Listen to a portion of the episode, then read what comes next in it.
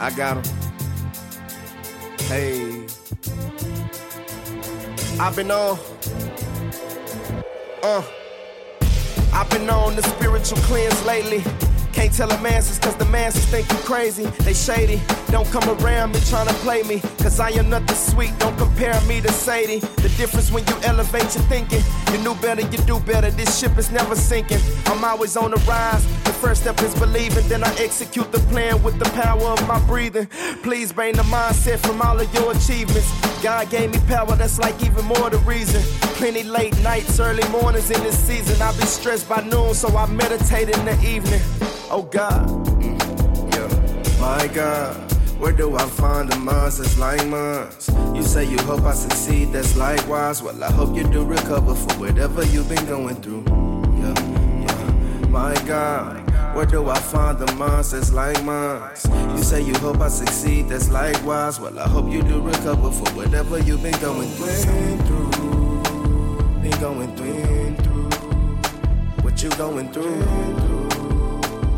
You going What's up, everybody? We're back. Minds Like Minds podcast here to uh, talk what we talk. You know, uh, I'm really excited because I get to share the microphone platform, share the podcast with uh, someone who I feel has a mind like mine, and that is Phillip James, good friend of mine. Man, how's it going, Phillip? Man, it's going wonderful, man. It's incredible feeling being over here just in the essence of what we're about to create right now. for sure, for sure. And we're we're live on Facebook as well. If you're in the Minds Like Minds podcast group, you can watch uh, the podcast and interact as well. If you have any questions throughout the show for myself or Phillip, feel free to type it in and, and I'll do my best to, to relay the information. But look, here we go. Um, we're gonna put Phillip through the seven pillars of conversation uh, to get his uh, thoughts on things throughout society to really get to know him, and then we're gonna get into some of uh, his business uh, info and aspirations as well. But can't start off without giving a shout out to Dead by Design Films, who is the uh, brand ambassador for the show. Any film service, video service you need, go to deadbydesignfilms.com. And um, I want to say, first off, thank you all once again for all the love you guys have been sharing, all the reviews you guys have been giving on Apple Podcast.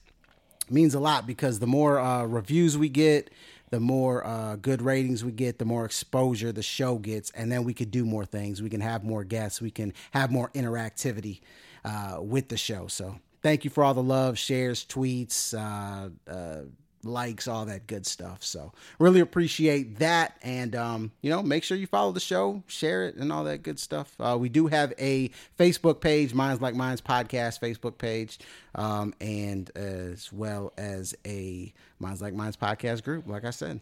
But uh, look, we got uh, Tim Osmond who just joined. What's going on, Tim? I hope all is well with you. But we got to talk. Let's talk to old Phillip James. Let's let, let, let let's let's let's get this bad boy going a little bit, man. Um, you know, when I thought about putting you through the seven pillars um, of conversation, you know, I kind of I kind of wanted to tailor it, you know, a specific way, not to to kind of alienate you by any means, but I didn't want to ask you broad questions, man, because you are a very thorough individual. And um, I know that if I just asked you some real random question, oh, how, how do you feel about society? You could go about a million different ways on that. so um, I wanted to tailor it more towards you, and, and I want to start it with something fun, man. Okay, and, and I like you, fun. Yeah, start you off with something easy, man. Do I you, like fun. I, yeah. Do you still go to the movies? Do I still go to the movies? Probably not as often as I did as a kid. Um, you know, R.I.P. John Witherspoon. Oh yes, man. Oh man, the last one of the most memorable movies experiences I have of all time, 1990 in the theater watching Boomerang. Oh man, watching Boomerang when Eddie was trying to get Halle Berry back, and I just bust out in the middle of the theater. I'm like, oh, he gonna end up crying before it's over. and everybody starts cracking up laughing. But you know, all I gotta say in honor of my man John Witherspoon is you just can't stop at the mushroom shirt, the mushroom belt, the mushroom lining, man. Gerard, Gerard, do you know your dad got mushrooms on the inside of his coat? Marcus, I think my parents was in your bathroom. Oh, you, you can cuss on here, bro. You can cuss on here. You good? now he's um. I'm glad you brought him up, man. Yeah, rest in peace, John Witherspoon. Funny dude, funny. Boondocks. Oh my god. Uh, Friday. Friday, Wayans. Oh man, Men- immensely talented man will be sorely missed. You know, I got the opportunity to see him do stand up live, and I and I didn't realize he did stand up, and um, he was fantastic. And and on top of that, he can sing. I don't know if people knew that out there, but he's a like a, a great singer. He sang it as a part of his comedy act, and it was fantastic, man. So rest in peace to him. Yeah. Um, yep, I think of Boomerang. That's the first one I always think. Bang of. bang bang bang bang. Yeah, that's, that's where it originated, man. oh man, but okay, so so not you said not you don't uh you haven't been to the movies in, in a while. Well, Or not as often, you said. Yeah, I, we we don't go as often, but the last seems like most of the time that we've gone lately has been to see Avengers movies. Okay. You know that that that whole universe thing, and so it's been entertaining. But you know, I mean, we doing the the fatherhood hustle over here, man. So you know, know how that between uh, bringing home the bacon and taking people to soccer practice and Right. all this other stuff, man. You know, it's I mean, it ain't easy being cheesy, baby. Right. You know, I, I'm a bad host that I am. Number one, I never, I never seem to introduce myself. For anyone who hasn't listened to the show, um, I go by RL Malpica. That's me, right? And and I have my guest Phillip James here, and I didn't even introduce what he does. Uh, he's actually a virtual controller CFO consultant aimed at assisting budding enterprises in the cannabis industry. So all my cannabis fans out there, and I'm not talking about the rapper. Um, that's what he does, and we're gonna get into we're gonna get into all of that. But me being the bad Hopefully host, Some of your listeners are old enough to to know that he was a rapper. Well- like, that was what twenty something years ago now. believe it or not, he's still rapping. Oh, Eh, is not not rapping with the same ferocity, but he's still rapping. Okay. But um, anyways, uh, okay, so yeah, I know how that goes with the with the movie theater. See, my my wife, yeah, I, I went and and used some of my funds that I've earned to build myself a media room, which we are in at the moment. Mm. And um, since I've built this media room, my wife was very quick to tell me that, uh, no, we're not going to the theater anymore. You don't need to, man. All your theater days are right here. At least, I mean, you can hear the movie. Uh, there's never a line for popcorn, and you can pause it. Um, so, what do you think about just the movie, the movies these days? Now, you've been around for a little bit. You know what I'm saying? Uh, I think the movies these days uh, are kind of interesting in some of the stories. I think that are being told with some different perspectives. Uh, definitely, um, as our society, I guess, has evolved, that uh, you get to hear um, different sides of story from people in marginalized groups. Uh, I think we get the. I think the thing with Black Panther having the black protagonist. Wow, Yeah. Wow! I mean, it, it was phenomenal, Great right? movie. I mean, and look at how that has inspired people, and not just, um, not just the Black Panther, but I think, I mean, uh, the who uh, the Dora Milaje. I mean, just seeing those women that I'm powerful, but at the same time beautiful, intelligent. I mean, you saw, I think, in that movie, um, again, something that I don't think that you often see uh, in the wider culture. mm-hmm. You know, there was nothing stereotypical about that. Uh, loved Get Out. I Yeah, mean, yeah. I, you know, scratching my head. I'm just like, how can they make this into what everybody is talking about? But that was fantastic. Again. Jordan Peele's doing his thing, man. Yeah. Oh, yeah, yeah. Different. Uh, just kind of a different spin Uh, what other uh, kind of movies that are telling different stories? And then there are some that I haven't seen that were critically acclaimed uh, that you know kind of highlighted you know other you know stories from from protagonists that probably wouldn't have been featured in the past. I think Moonlight was one that you know the uh, Mahershala Ali Yes, won a lot yes. of awards Mhm. and from there- beautifully shot movie, man. That's just a beautifully shot movie. hadn't seen it, but I've seen his work in some other things. Oh, he's so I would imagine that if he was in that, that's Yeah, that's he's Be fantastic. I got to check out. So Yes, yes. Real quick, um, Tim, thank you for the comment about uh, sharing the the live. Um, but we try to keep the lives within the group, so that's why I say anyone out there who is a podcast listener, join the group, and you'll be able to see the um, the live show as well. Um, streaming or physical? You do you like do you like to stream stream movies, or do you are you old school like me and like Blu-rays? you know what? I think I'm with this new thing, right? like I, you know, you got I'm a me- dying breed, man. I know. it. Yeah, I mean, but that, but you know what? I think that's the thing. You as an artist, you would naturally have more of an appreciation for the medium, in Right. which the the product was delivered. for sure. Clearly, I'm just a consumer, right? Right. So for the low, low price of sixteen ninety five, basically what we would pay for one CD back in the day, right? Right. Like, we can have every CD, but Yeah. the trick is, unlike BMG with their three CDs for a penny, you just got to buy a CD every month, basically. Yeah, basically. It's kind of how they have it set up. Yeah, my my only thing with that is because you know my wife says the same thing. Um, and when when I have three 4K Blu-rays that come in the mail, you know, from Amazon, and each are like 25 bucks a piece. My thing is this: like, yeah, there are streaming platforms, but those movies aren't always going to be on that streaming platform. Like, if it's 20 years from now, and I don't know, you want to watch Goodfellas.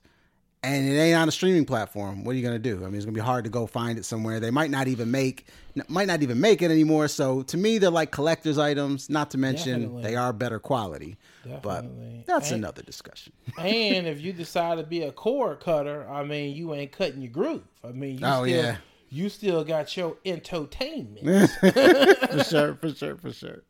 Um, let's take it to a more serious note. What are your thoughts on the lack of? Well, I know you brought up Black Panther, but that's a one-off.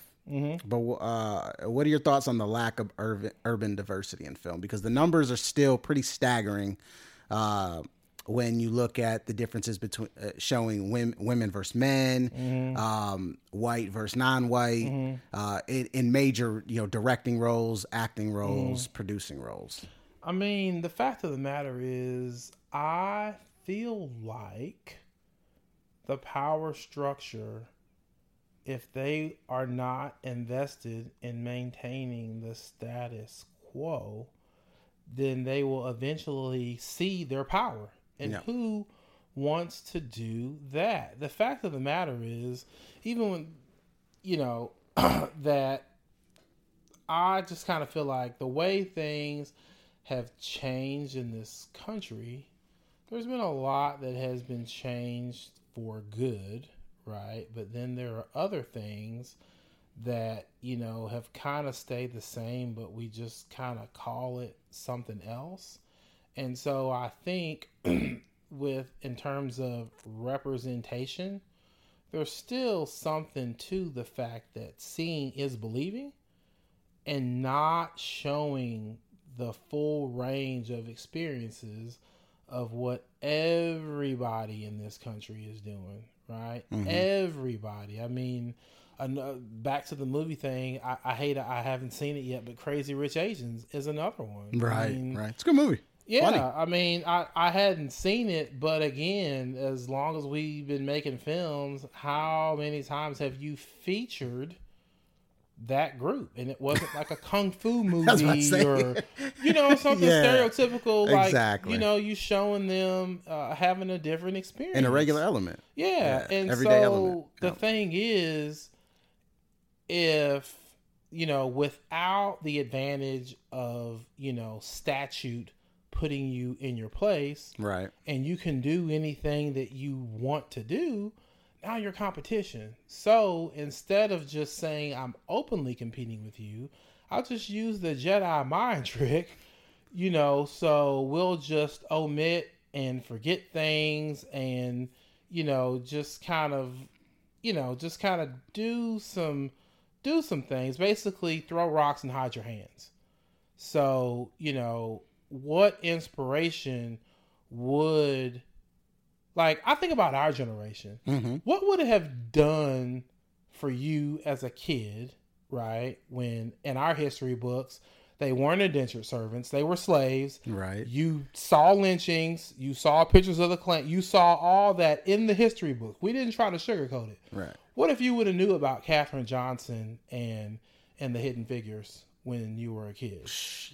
What if what if you would have known about a lot of these other people that we're just now hearing about? The fact that everybody contributed to getting us to the red zone, but we only hear about the person that got the ball across the line Yep. and whose coach gonna call the play for. Right. Right? Mm-hmm. Exactly. So you're only you're seeing what you're seeing for a reason Oh yeah. because seeing is believing. And if I and if we're I I still think on some level there is some there is some type of competition, especially, you know, given the political climate. I mean, yeah. So that I mean that's just kind of where I'm at with it. Um I just feel like the lack of diversity is to maintain a certain status quo. So, you know, I won't necessarily say on the level of psychological warfare, but I will say I think a lot of this stuff is intentional. Oh, I agree. I agree. Conditioning, man. Uh, Yes. Definite conditioning. Classical and operant. Uh, Tim Eisman uh, chimes in. He's watching live right now. He said, It's definitely going to take time. The corporations are run by old white men, and they have to make conscious efforts to go outside of what they've always known. It's getting better, but a culture shift always takes time. I mean, what I think is going to make them have a conscious effort is money. Money, yes. and I will tell you, as a CPA, I mean, some of the things that I've heard at companies as an accountant and just being in business, you know, I mean, everything is all about money. And I really, I really hope that this generation, I think, could maybe start a little bit of a decentralization of you know some of this mass consumption of of things that are you know run by corporations to build up independent podcasts like yours to support independent filmmakers mm-hmm. like you who have projects that again to where now you're going to see that it's ludicrous for you to think that this thing isn't going to make money because who's starring in it? I mean, how how many people watch the NFL? How many people watch the NBA? How many people watch entertainment is entertainment is entertainment. For sure. And and just the nonsense of who can carry a box office or who can carry an audience, especially when you hear the things about under the underhanded things that happen in Hollywood, who's not supported, you know, who has the power that they use against people and everything else. So I mean, there's just kind of a lot that goes on that I just kind of feel like, you know, let's support small and independent things because nowadays, man, the amount of choice we have Oh, it's unreal. is ridiculous. I mean, with the ability to do things like this, you make know, your own entertainment. exactly. You can make your own entertainment. All the resources I are there. Would have thought that I would have grew up and it's just like, well, my neighbor just makes his own show. just come on over and we'll record it. Who knew? For sure, for sure. You know, I'll say this too. Uh, just speaking upon film and, and what you brought up, um, you know, film festivals, even the, the the the biggest film festivals, the major film festivals, you know, sh- used to showcase true independent filmmakers. True art. Yeah. Right. Now you go to a film fest like let's say Sundance or uh, Tribeca or Cannes or something like that, and the main thing, the main movies they're featuring are movies starring Robert De Niro or starring The Rock. Those aren't independent films. I mean, if you've got an if you've got probably probably what most would say is one of the greatest actors of all time in it, or the highest paid actor in the world right now in your movie, that's not true independent filmmaking. And and at the end of the day, it comes down to what? Look, Sundance has to make money too. Tribeca mean, has to make money too. Money has bastardized critical and independent thought. Yeah. Because you know what? The level of consumerism that we're forced to participate in, for the most part, keeping up with the Joneses, unless you're just a strong willed person, it's going to take most of everything you have to go to work, to think of things as side hustles and and everything else because I gotta get money, I gotta buy this, I gotta be seen, I gotta go here, I gotta go there, right? Versus, I mean, it's crazy that I think to myself that some of the best times I had in life were when I had the least amount of money. Oh yeah, money's It's- a I mean, facade, it's- man. It's crazy. It's a facade. I think to your point about the the film festivals, I mean that that's I mean, look at my money. I got The Rock, I got Robert De Niro. Like, how come we can't use those times as opportunities to seriously focus on finding the next? Right, and that's what it used to be. Yeah, I mean, let's. Let, I mean, cause, yeah, I mean, I could just go on. I mean, because at times, I mean, maybe I'm talking out of both sides of my mouth with some of the points that I have, but I do. I mean, That's the I- beauty of this podcast. I mean, Yeah. we're talking. We're I having mean- a conversation. You know, this isn't. There's no script. You had no idea what I was going to bring up today. So. I mean, I do long for a certain type of n- nostalgia Yeah. sometimes, but then, you know, that's tempered with the fact that, you know, you see the world totally different as a child than what you do Oh, as yeah. an adult. For sure. Yeah. 100%. Uh, I just want to say what's up to Darko, who joined Darko Josipovich, who joined uh, the the show, as well as Frank Rashad, uh, world renowned MC Frank Rashad's on on on the. Um, uh, watching as well for all of you who don't know and heard the intro to the show. He's the one who actually recorded the intro. Um, Minds like mines. So um, appreciate you jumping on, Frank.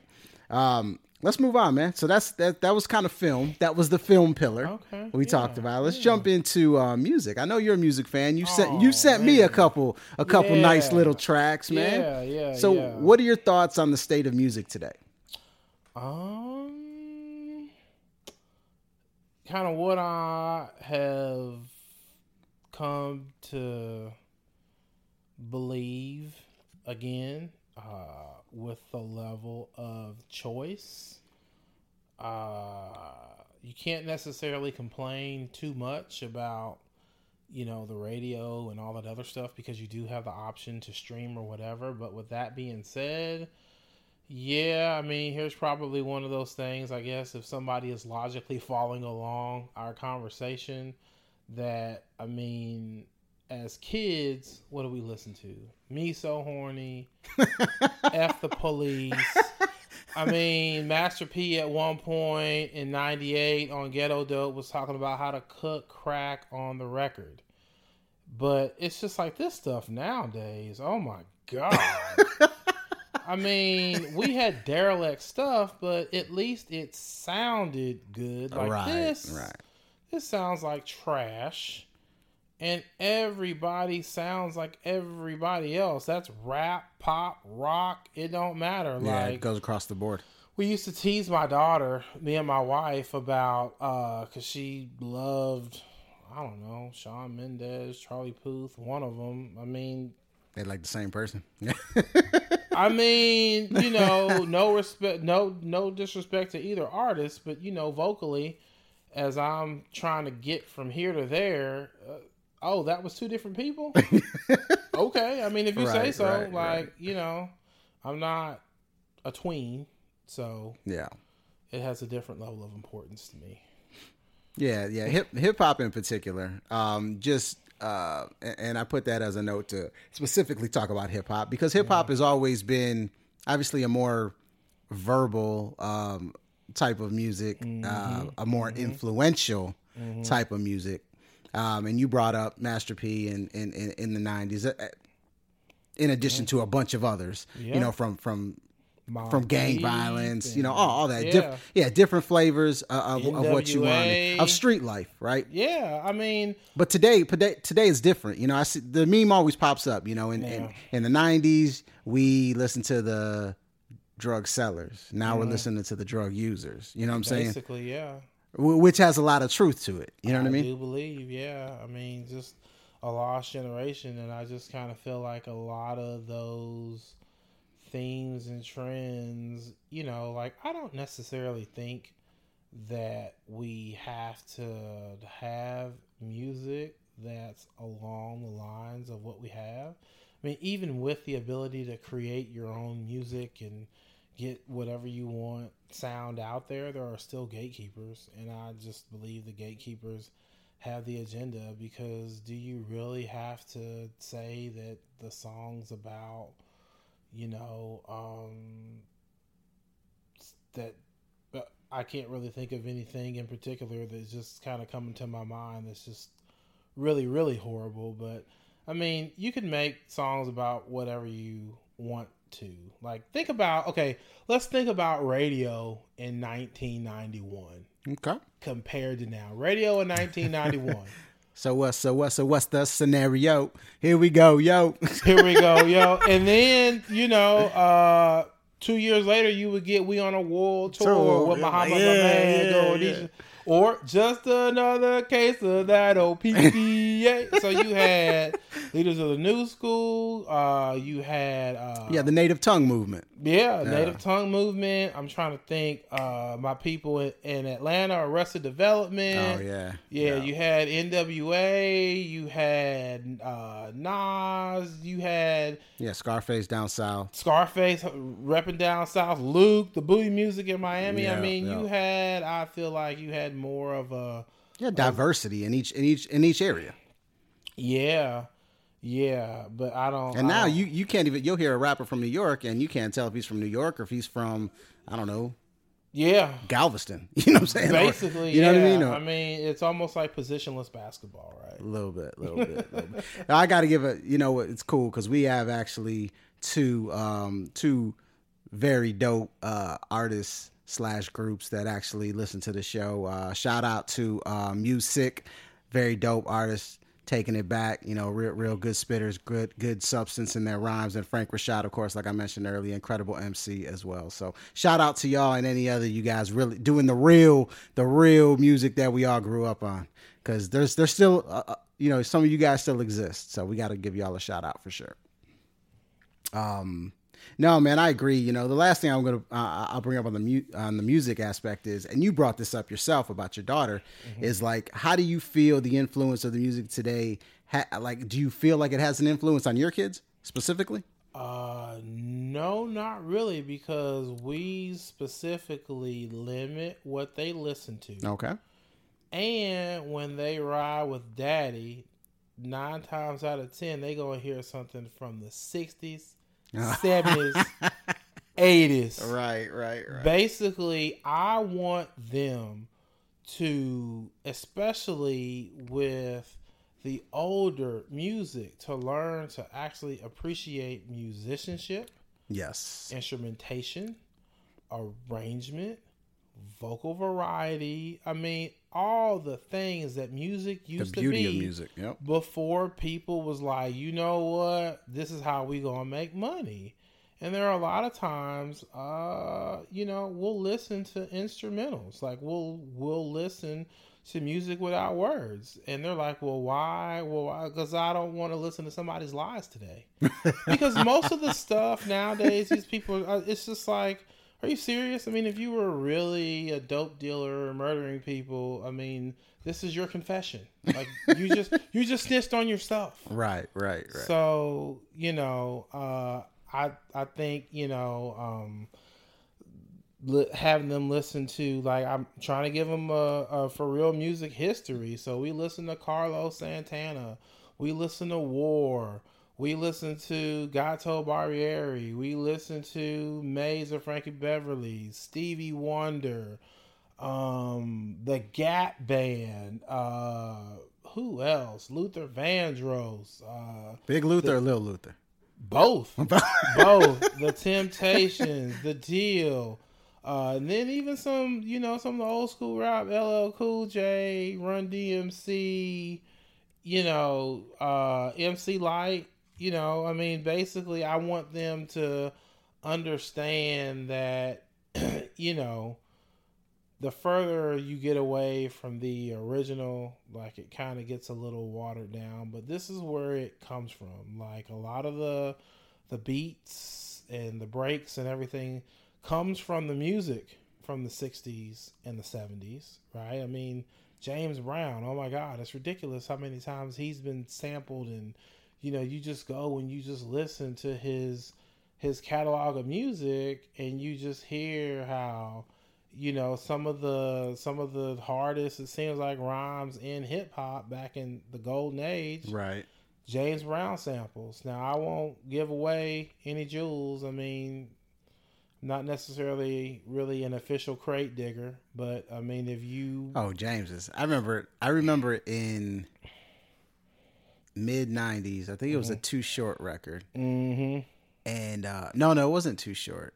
I think it was Ant Banks who was his producer with danger with the Dangerous Crew. Right? See, I'm showing. I'm showing my old school hip hop knowledge. Ant Banks. and he was just uh, it was him or short it was i can't remember uh, the exact record but one of them was talking about how all you guys do is sample james brown like er- like like james is almost his entire catalog has been has been sampled I mean, that's the thing. I mean, and he's another like when I looked into the man's life, just so far as how pioneering he was in terms of owning radio stations and businesses and being a performer and yeah, you know, in light of our cancel culture, you know, you do have to shine the light on some of the not so good things that he's done. Right, but just you know just you know the good things where he was out in the spotlight yeah i mean amazing talent i mean just just look at how many people that you liked hmm musically like him it'll it'll blow your oh he's, mind. he's top five performer all time you know for i mean no one no one took over stage like he did I right? mean, again, I I don't necessarily think he gets the love that MJ gets, but who did MJ model himself after? oh yeah him and prince both There you go. Yep. Um, well, let's move on to uh, uh, the third pillar, which is sports. What is your What are your thoughts on sports intertwining with politics? Because that seems to be the new thing. Last probably five years. Eh, I think it's new if people don't understand their history, but sports was always intertwined with politics from the time that my man Jesse Owens from the Ohio State University. OH. What was that? Uh, the 1936 Olympic Games in the Fuhrer's face, master race. How about four gold medals, homeboy? Then uh, you take it from there to the You, 60s. let me let me cut you off real quick Yeah. because you're uh, we're we're gonna get into all get into that because you brought up some really good shit and Mm-hmm. that's why I'm excited to have you on because I knew you would. Um, yes, you're you're hundred percent correct. I said within the past five years, no, the politics has always been intertwined with it, but it's been more scrutinized. I shouldn't say scrutinized. It's more in the public's face because of social media in the Mm-hmm. last five years. Um, but keep going. Yeah, I mean, and then I guess to kind of flip it to what you say, I think the thing is because, you know, it's always been a lever, right? That, you know, what's one of the things that you're not supposed to talk about at work besides how much you make, right? Mm-hmm. Politics, Politics, religion, religion, yeah. sex. And that's I all mean, we talk about here besides the Yeah. sex part. I mean, there's all these forbidden topics. Right, So exactly. again, when you look at the fact, you know, and you know, I don't bang blue or red, right? Donkey or elephant, it don't it don't matter to me. I believe our politicians are serving themselves. They're serving themselves. Nothing is getting done. And basically, they got the American people set tripping with each other. All we talk about this Republican, Democrat stuff, but these people are getting richer and you're getting poorer. yeah. Like it doesn't matter. And that's the thing, the whole divide and conquer strategy. Why is it that, you know, whenever the lawmakers talk about being affable and collegial and all the things that they need to be in Congress, supposedly, so that they can do their jobs, I mean, the everyday man and woman on the street is whipped up into a frenzy and we're we're doing all this stuff but again you know we're not challenging them if we're fighting each other. And uh, you know this is probably going off on a tangent but oh no you're good. you know before the show you said that you're going to make sure we stay on track. Don't you think it's funny that you know where we can all agree the collective of the the collective intelligence of the culture seems to have gone down a level. But yeah. what but what did we do with the money for education? We put it into military spending. Yep. Right? So we're not teaching kids to think critically. Education is a mess and don't get me started on the history of why property taxes are used to fund education versus something that would be more equitable because right. in my opinion that punishes the son for the sins of the father i can't help it of what my dad did or his dad before him but just because i'm poor as a kid doesn't mean with the opportunity and the access for better mm-hmm. that i can't do better, i.e., better school, better learning environment, more rigorous curriculum, better long term results. For sure. Right? Mm-hmm. So we don't I mean we don't we don't do that. And so now when you look on TV for the most part, what should be people engaged in at least logical uh, relatively calm, I guess, disagreements. I mean, it's one thing that you can you can have your opinion and I can have my opinion, but the fact that now things are so polarized because these people take such extreme stances. I'm just like, how in the hell do we live in a world where we have people calling themselves Americans wrapping themselves on the battle flag of defeated enemies. Nazis and Confederates are not Americans. Yeah.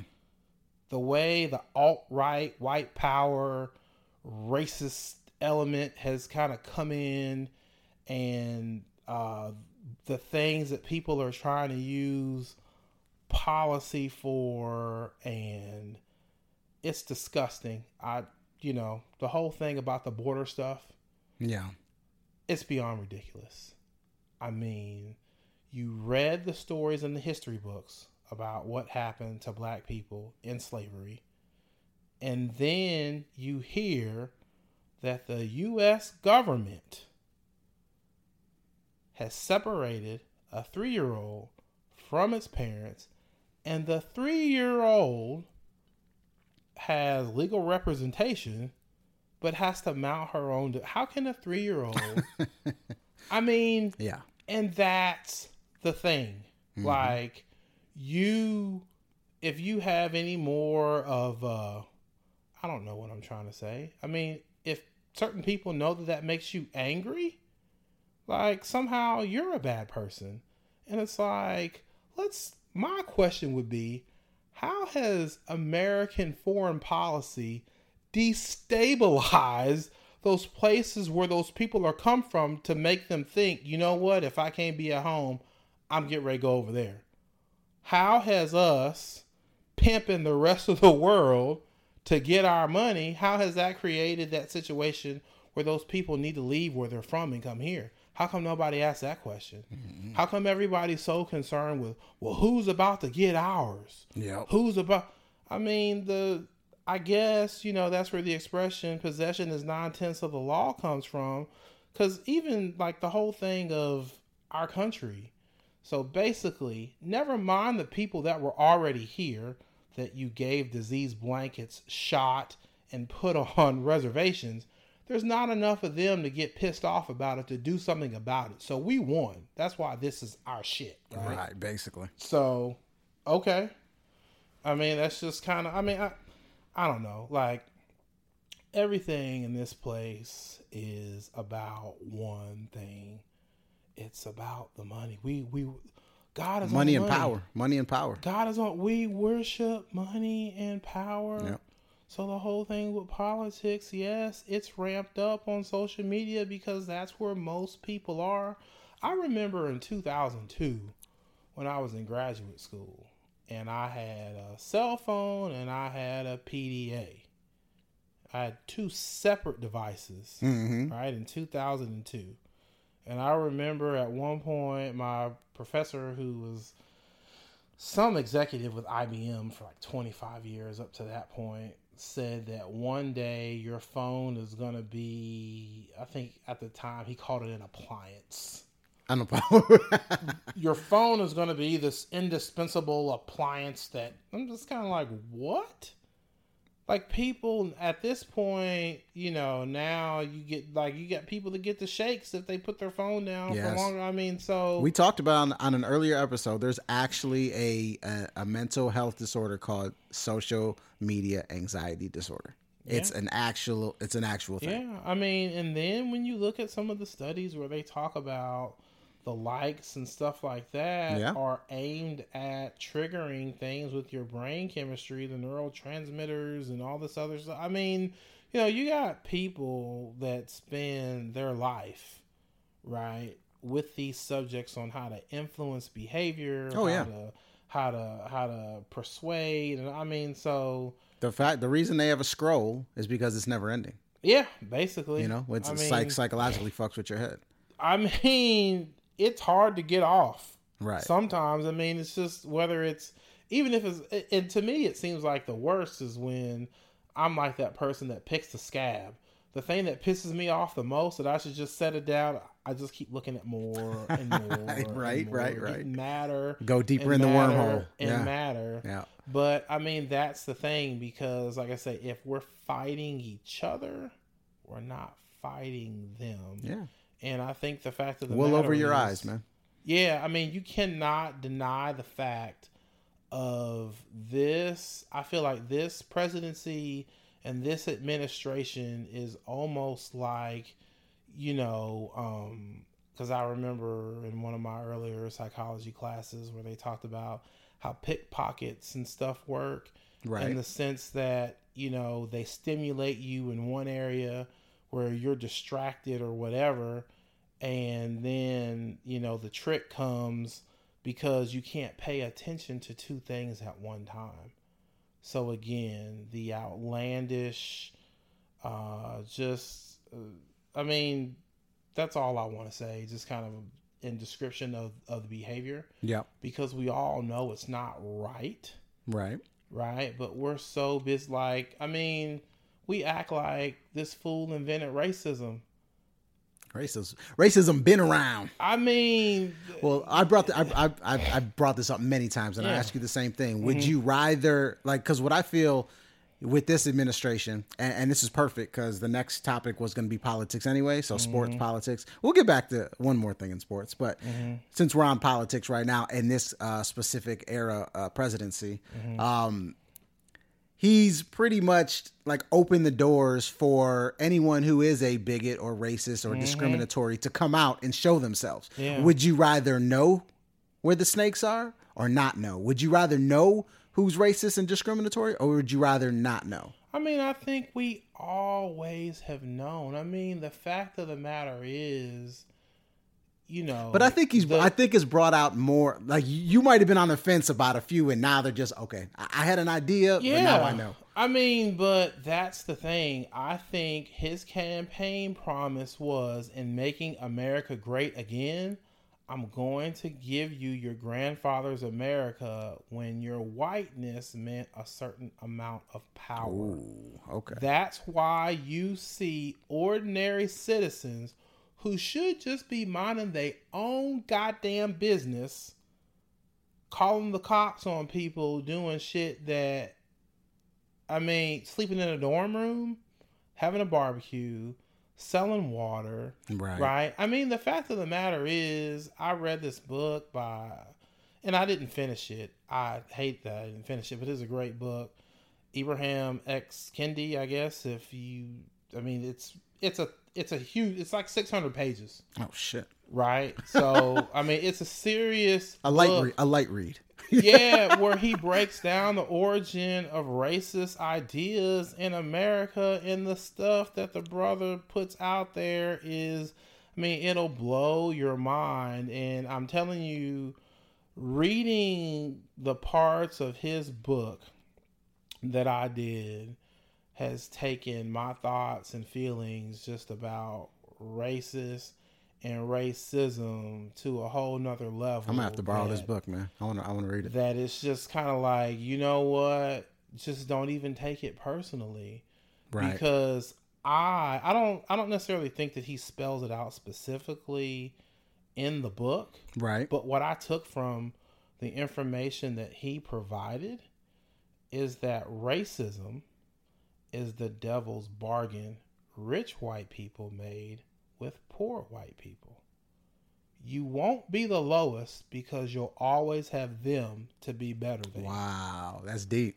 And, you know, I remember in Mississippi Burning when Gene Hackman and Willem Dafoe were riding in the car and Gene Hackman was telling the story about the mule of the black neighbors and, you know, the, the guy does better than Gene Hackman's dad. And then the mule turns up dead, and then the family moves, and it's just like, well, what happens?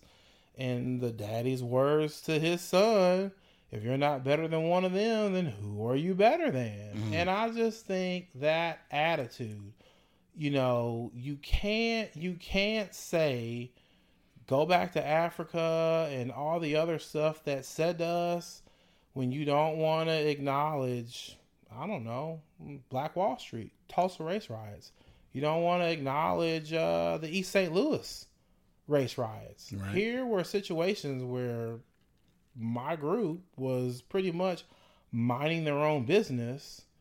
You know, somebody felt some type of way.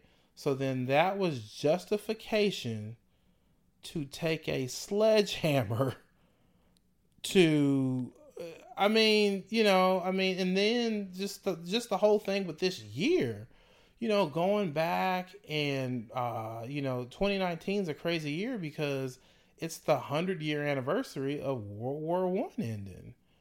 But that summer they called it Red Summer because just the whole thing of racial violence across the country.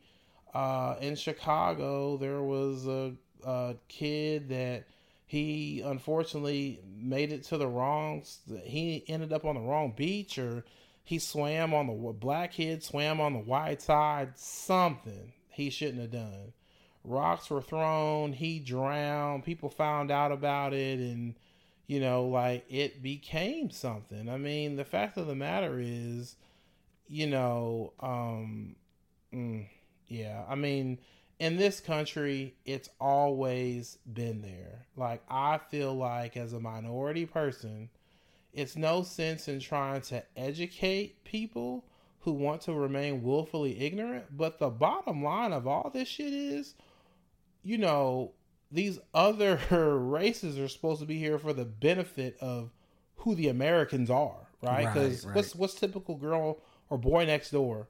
Brunette or blonde and this and that, not kinky hair or olive skin or Right. Not you and I. yeah. I mean, you're you're you're not the face of the franchise, right. right? Like We're you- way at the end of the bench. yeah. I mean, you're one of the people like you're one of the scout team guys. I mean, Yeah, hey, practice thanks practice squad, right? thanks for giving us a good look, right? But for the most part, I mean, yeah, I mean, so that's the thing. I mean, and then you know, with all this controversy, you know, sports and uh, politics.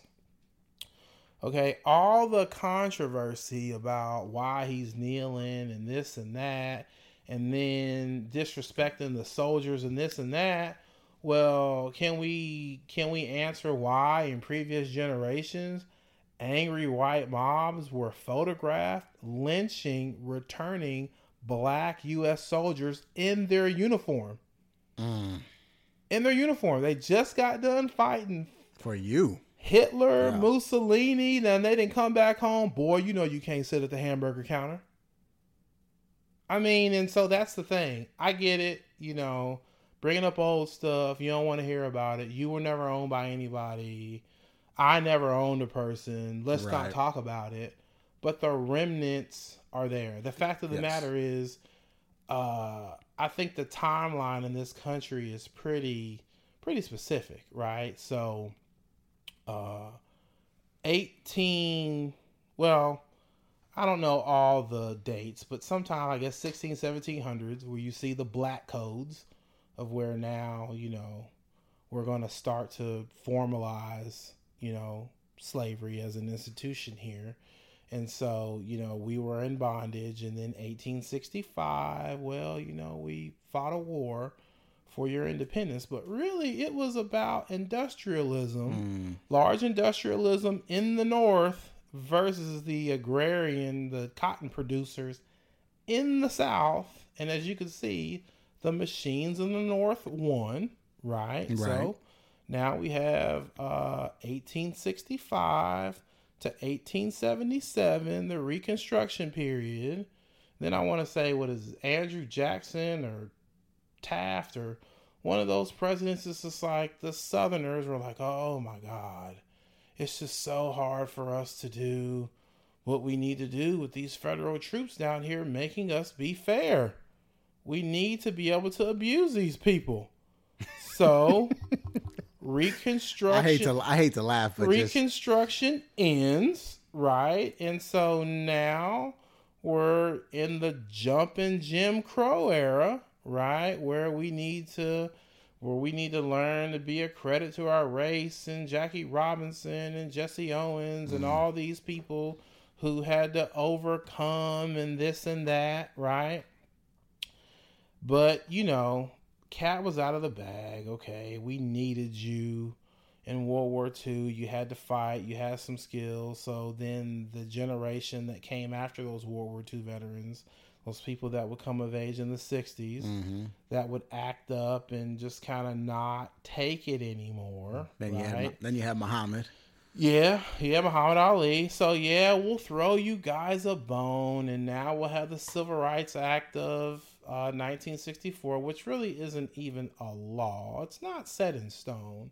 It comes up every so often. We have to take a vote on it, but it's like you know, all the things that we did to you before. We're sorry. We take all that shit back. So now we're going to let you fully participate in you guys can live where you want. You can do whatever job you you you you're just like us now. Mm-hmm. You're just like us. And so with that, okay, so now okay, yay, we're all equal. But, you know, people still ain't getting hired, still can't get jobs cuz again, you live on the poor side of town, substandard schools, bad education.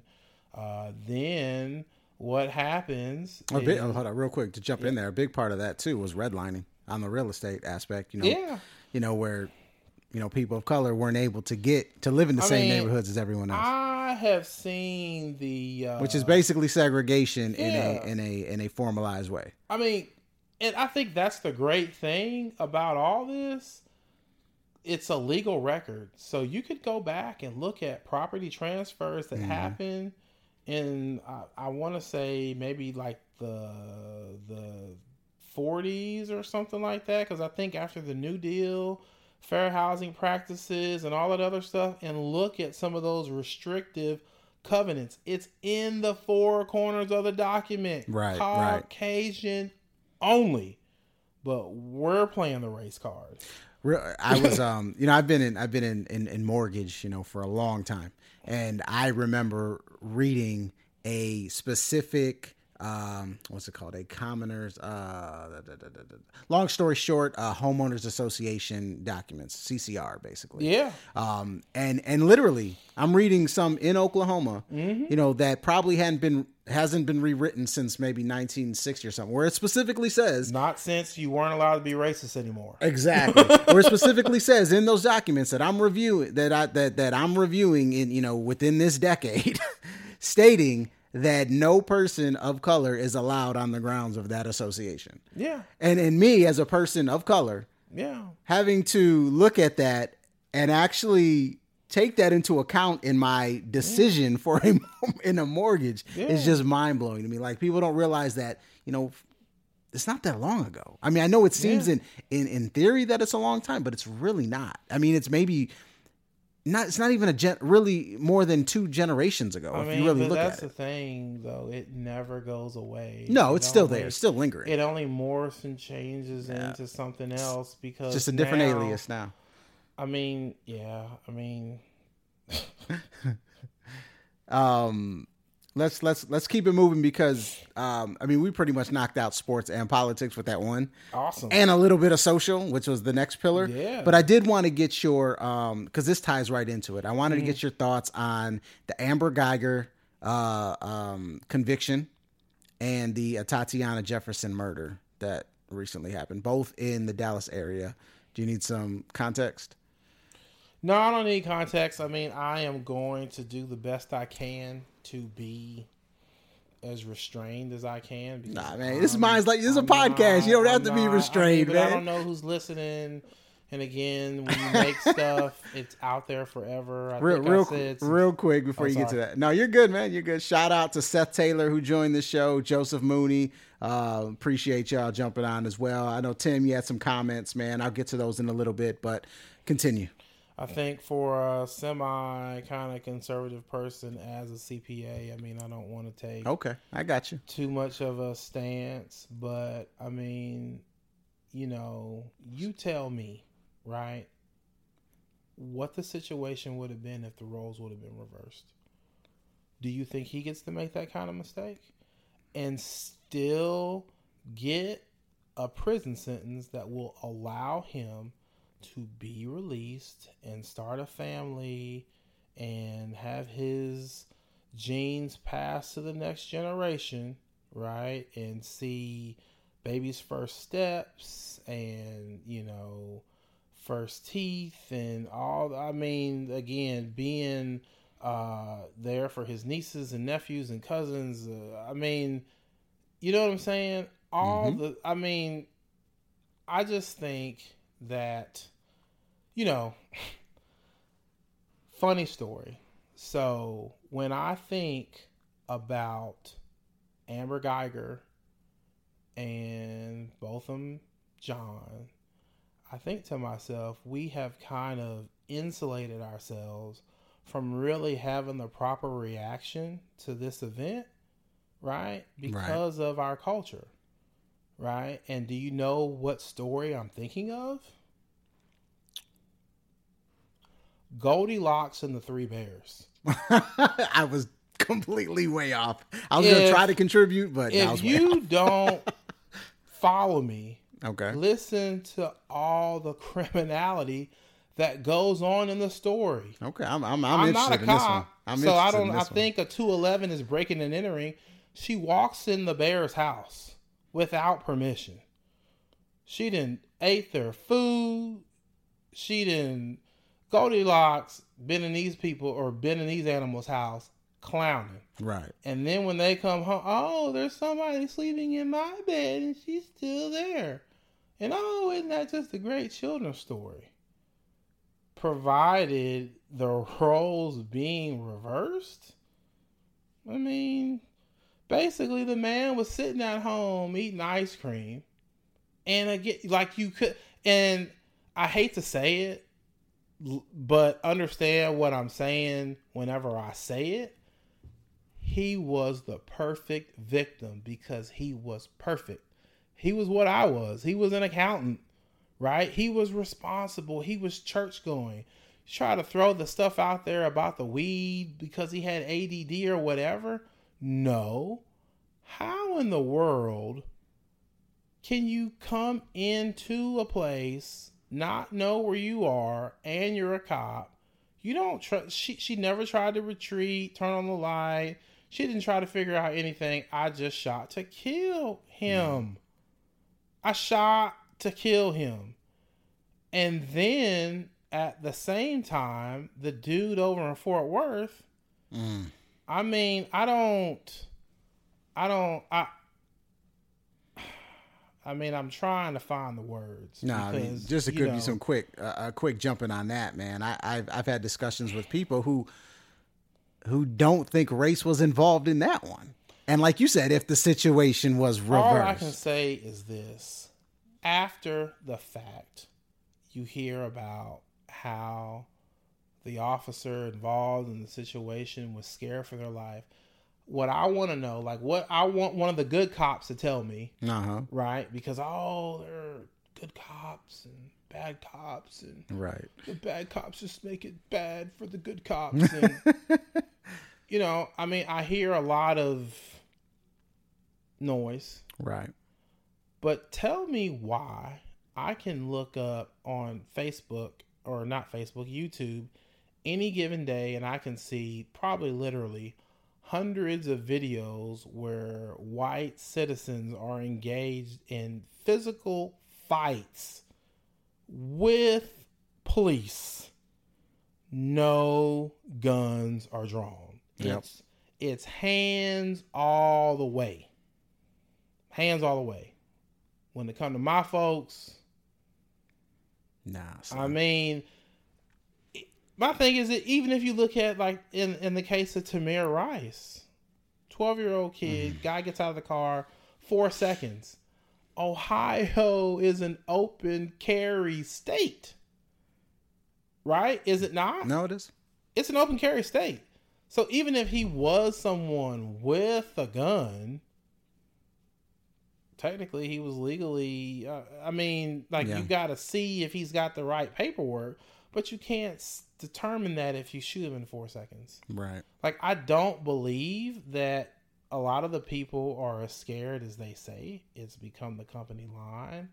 And the fact of the matter is that at a certain point as a society, uh, we may have to pay for all this looking the other way in terms of, well, my safety. Because I believe at this point, it's everybody's responsibility to speak up and say something. It has no it has no difference. You know, like all these cases, like when I think about Sandra Bland, I think the mm. fact of the matter is at Yeah, a that's a certain one. point the dude felt disrespected because she was in her car and smoking or whatever. Like the fact that he had to ask his boss, you could see it on the dash cam video. Well, what should I charge her with? Homie, if you don't, If you don't know, know, yeah, she exactly. shouldn't go. Exactly. Right? Exactly. I mean, like you got your feelings hurt because you needed to be respected.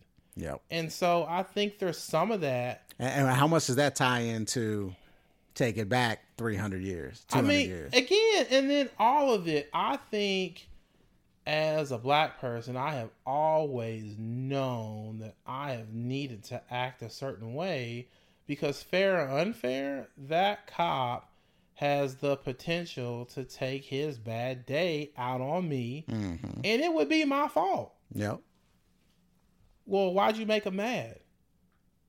You know, well, why is he to the point already where he's disrespecting me and and some of the other things that you see some of these people do? All I'm saying is this, right? If your job is to hold people law enforcement enforce the laws, how come they don't police themselves? How come you know, uh, please, if you have information about a crime or this and that, but then whenever something like this happens, it's the thin blue line. Well, police code of silence and all this other stuff where they, Right. where it's known that they're shutting down and they're closing their ranks to keep something from. Well, what makes you better than me?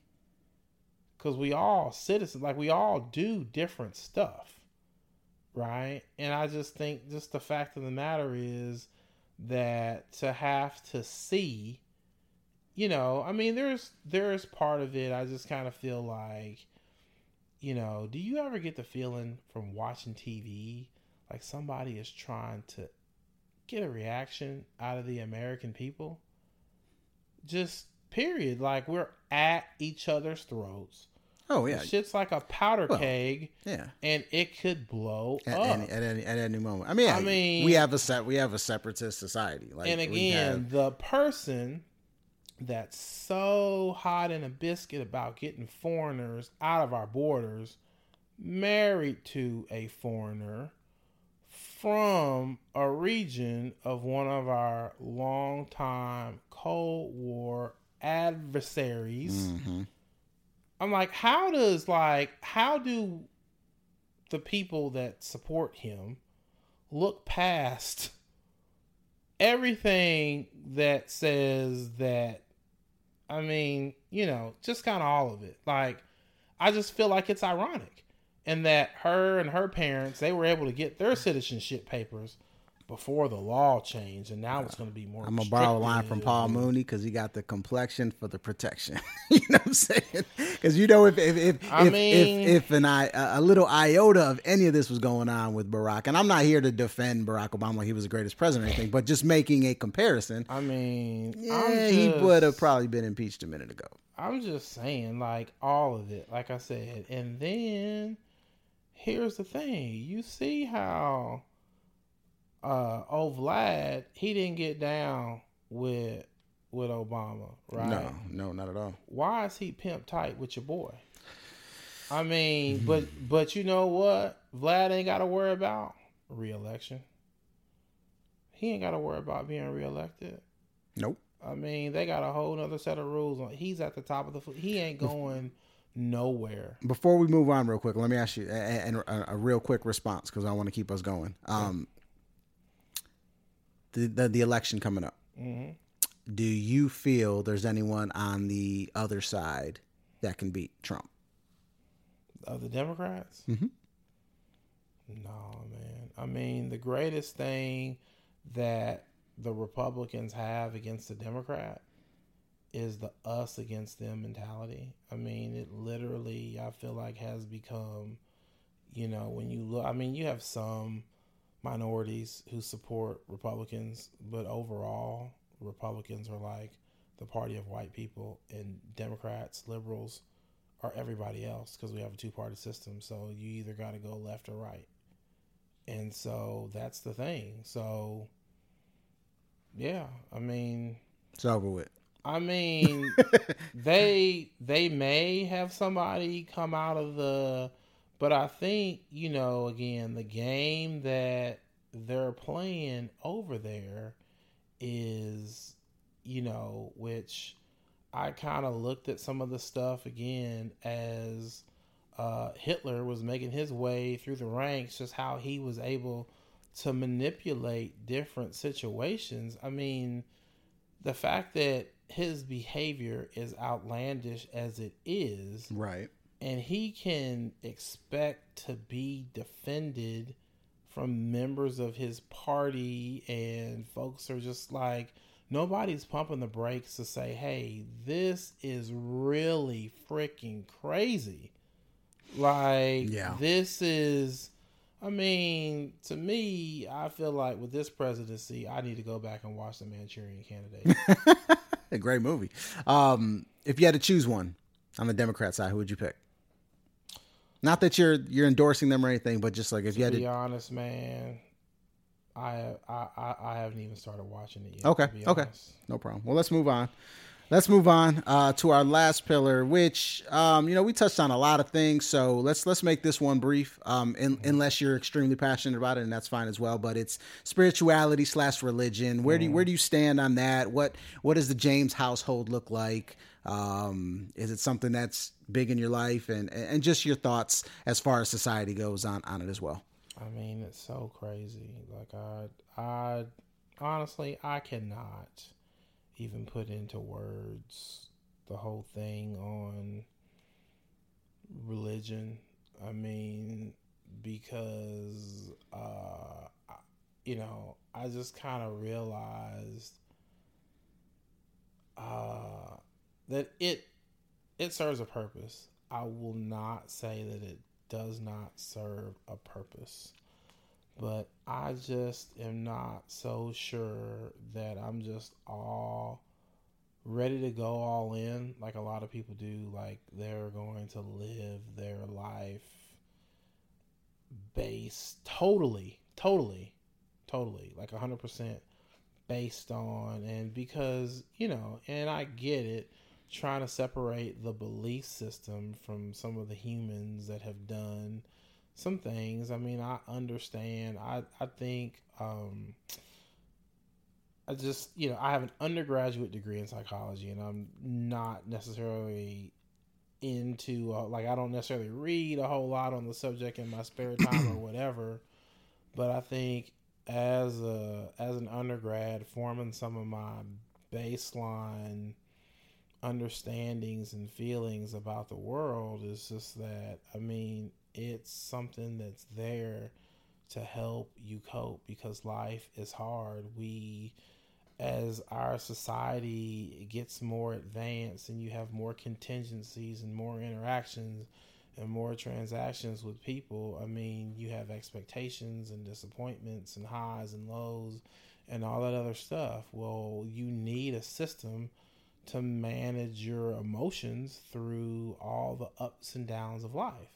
Hmm. So that's where religion comes in as the set of best practices and and you know rituals and all that other stuff that says you know generally in this case if this happens you can expect this or it's probably better i mean it's a collection i think of stories about you know human about human nature because i swear people talk about you know like they want to want to criticize certain people's behavior in modern day about what they do but if you read some of those stories in there about what some of those people were doing, I mean, it wasn't necessarily kosher either by no. today's standards, but no, no. it's almost like because it's in the book.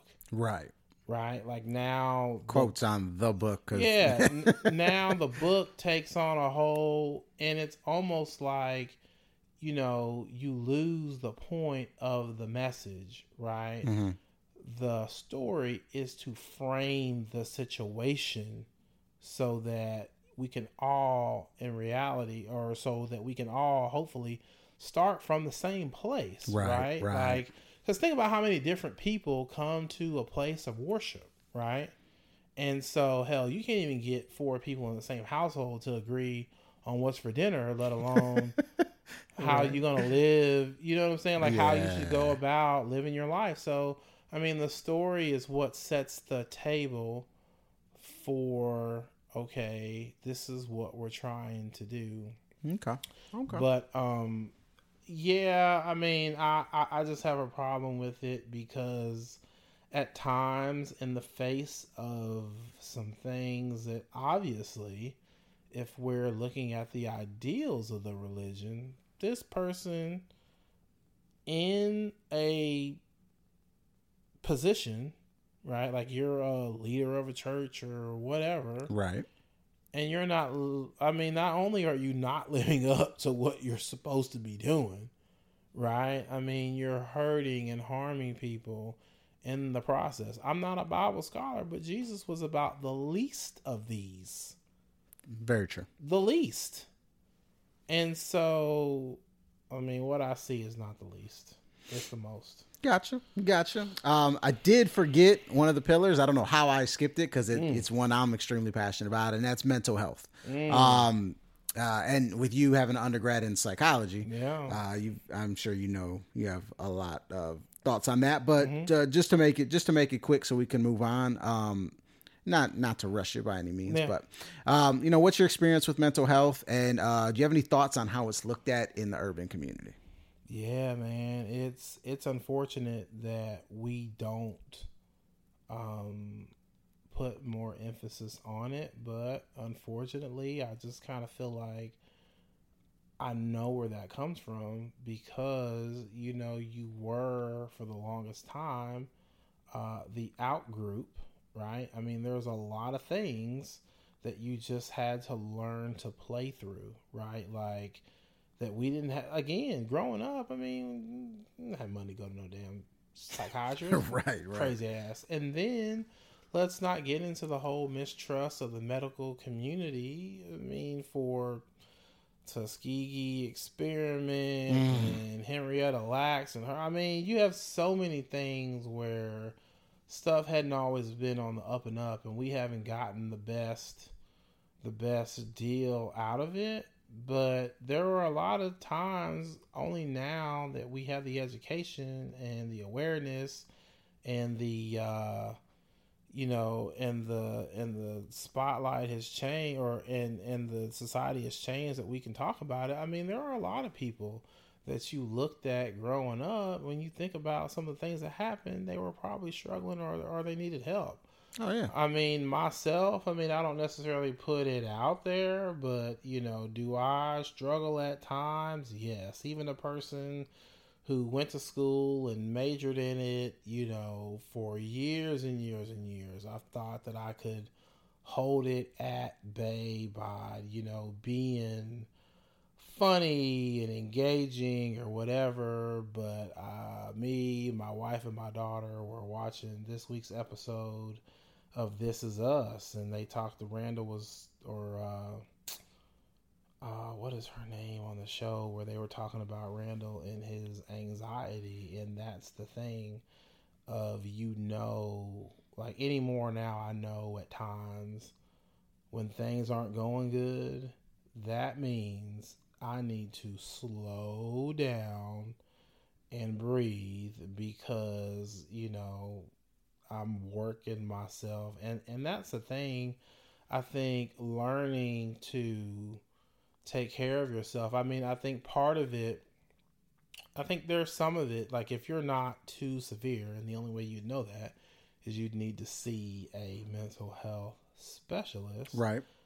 But learning to take care of yourself, and you know, that's why I'm always so excited when I get to spend time with you because it's like, man, there's a lot of stuff that just having like being around people and stuff makes it not seem so bad where you're like in it by yourself. Like right, I right. do better, I think more in you know, kind of social settings and just kind of doing this and doing that, not necessarily, you know, getting weighed down by the fact, you know, because we we've talked about it before amongst ourselves and even before the show. I mean, again, the pressure to compete, right? I mean, I think that's one of the things that when I think about why I stopped playing football is in terms of when I look back on that experience, I think I was starting to show some early signs of some things that ended up catching up with me uh, later to the point that um, I didn't necessarily really just kind of get serious and go do something about it until I guess it was like two years ago. Because, man, I mean, I was able to make it through high school, college, graduate school. Never been the best student, you know, just able to get by being articulate and friendly. But, I mean, I could not pass the CPA exam. I could not. I just, it just was two years, seven fails, and it was just every time, like, just the anger and rage that I felt. Like, literally, I would just carry this with me, like, I don't know, uh, a barbell or something. And so I ended up going to the doctor, and so we talked about some things, and we got me a plan going or whatever and then you know i was able to get through it you know i passed or whatever but i mean there's a lot of stuff that just again where you don't realize i mean and i think that's the thing like how in the past people try to make it seem like it's a personal failing mm-hmm don't feel like it's a personal failing. I'm going to tell you why. I mean, please don't think I'm crazy. or rambling, but your feelings now. I'm not a doctor or whatever, so it's not necessarily medical advice. But understand, we're all a bunch of chemical reactions. Like how you feel and all the things that go on inside of you, we're all chemical reactions. Tell me what they put in the food. Tell me what they put in the air. Tell me what they put in the water. So if you're feeling a little off and all that other stuff, it may not necessarily be you. It just may be you don't tolerate the chemical cocktail of shit in the fast food, in the air, in the whatever that you're drinking that, you know, causes the anxiety or the depression or all this other stuff. Man, you got multi billion dollar corporations playing games with the damn food supply. For sure. Playing games with food. And in turn, you know, I mean, again, we've talked about it. You were talking about, you know, your situation, why you have to eat a certain kind of way. And I, you know, I talked to you about my psoriasis or whatever. I mean, I got to get a shot in my damn thigh that swells it up for like two or three days. But I'd rather get the shot in my thigh that swells my leg than walk around looking like a damn leper. Yeah. yeah. You know, when that stuff is what was on me whenever you first met me, my elbows and my chins or whatever, knees. But yeah, I mean, that's the thing, man. There's so much stuff out here that you can't necessarily isolate it and then for what they know now about head trauma and football and everything else, like all the things that we do to ourselves. And no, it may not necessarily be that you were an NFL player or even a Division One football player, but just banging your head around. I mean, who's to say what it's done to you? So, I mean, yeah, I mean, I, I won't necessarily, I don't necessarily know this is the the forum to go in deep.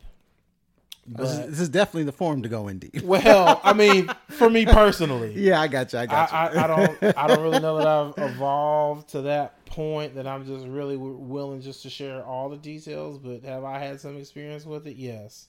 Re- mo- most recently, I've had, like I said, a down moment and and had to get over it. But yeah, I mean, we shouldn't feel guilty because it's not necessarily our fault. I mean, it could come from any any one of a variety of inputs in our environment. So, oh yeah, yeah, yeah. There's there's there's no doubt about that. I mean, you know, there's there's plenty of quote unquote conspiracy theories uh, that we could dive into and, and and and see what the motivation behind all those things mm-hmm. are. But the, the the the gist of it and the short of it is that yeah, I mean, every time you walk outside, anytime you, you know, eat that Whopper at Burger King or whatever the case may be, every time you take that vaccine, every time you get a shot, every time you mm-hmm. do anything, there's something going into your body. So, and, and yeah. you don't know what. And you talked about the psoriasis thing. Look, whenever you're fixing something, you know, medically with chemicals, there's a there is a, a balance. You know, you're weighing something. Okay, I can I can deal with the swelling mm-hmm. if it's going to fix this. I can deal with the headaches if it's going to take care of some type of mm-hmm. ailment that I have. That's the same thing with everything you eat. It's the same thing with everything, every other mm-hmm. chemical that goes into your body. But um, look, man, that was the seven pillars. Man, you went through all of them. We talked about film, we talked music, we talked sports, we talked politics, we talked society, we talked mental health, and we talked spirituality and religion. So now it's time to get into what you do. So I'm excited to do that as well. So so hype yourself up, get some energy a little yeah, bit. This is the second part of the show.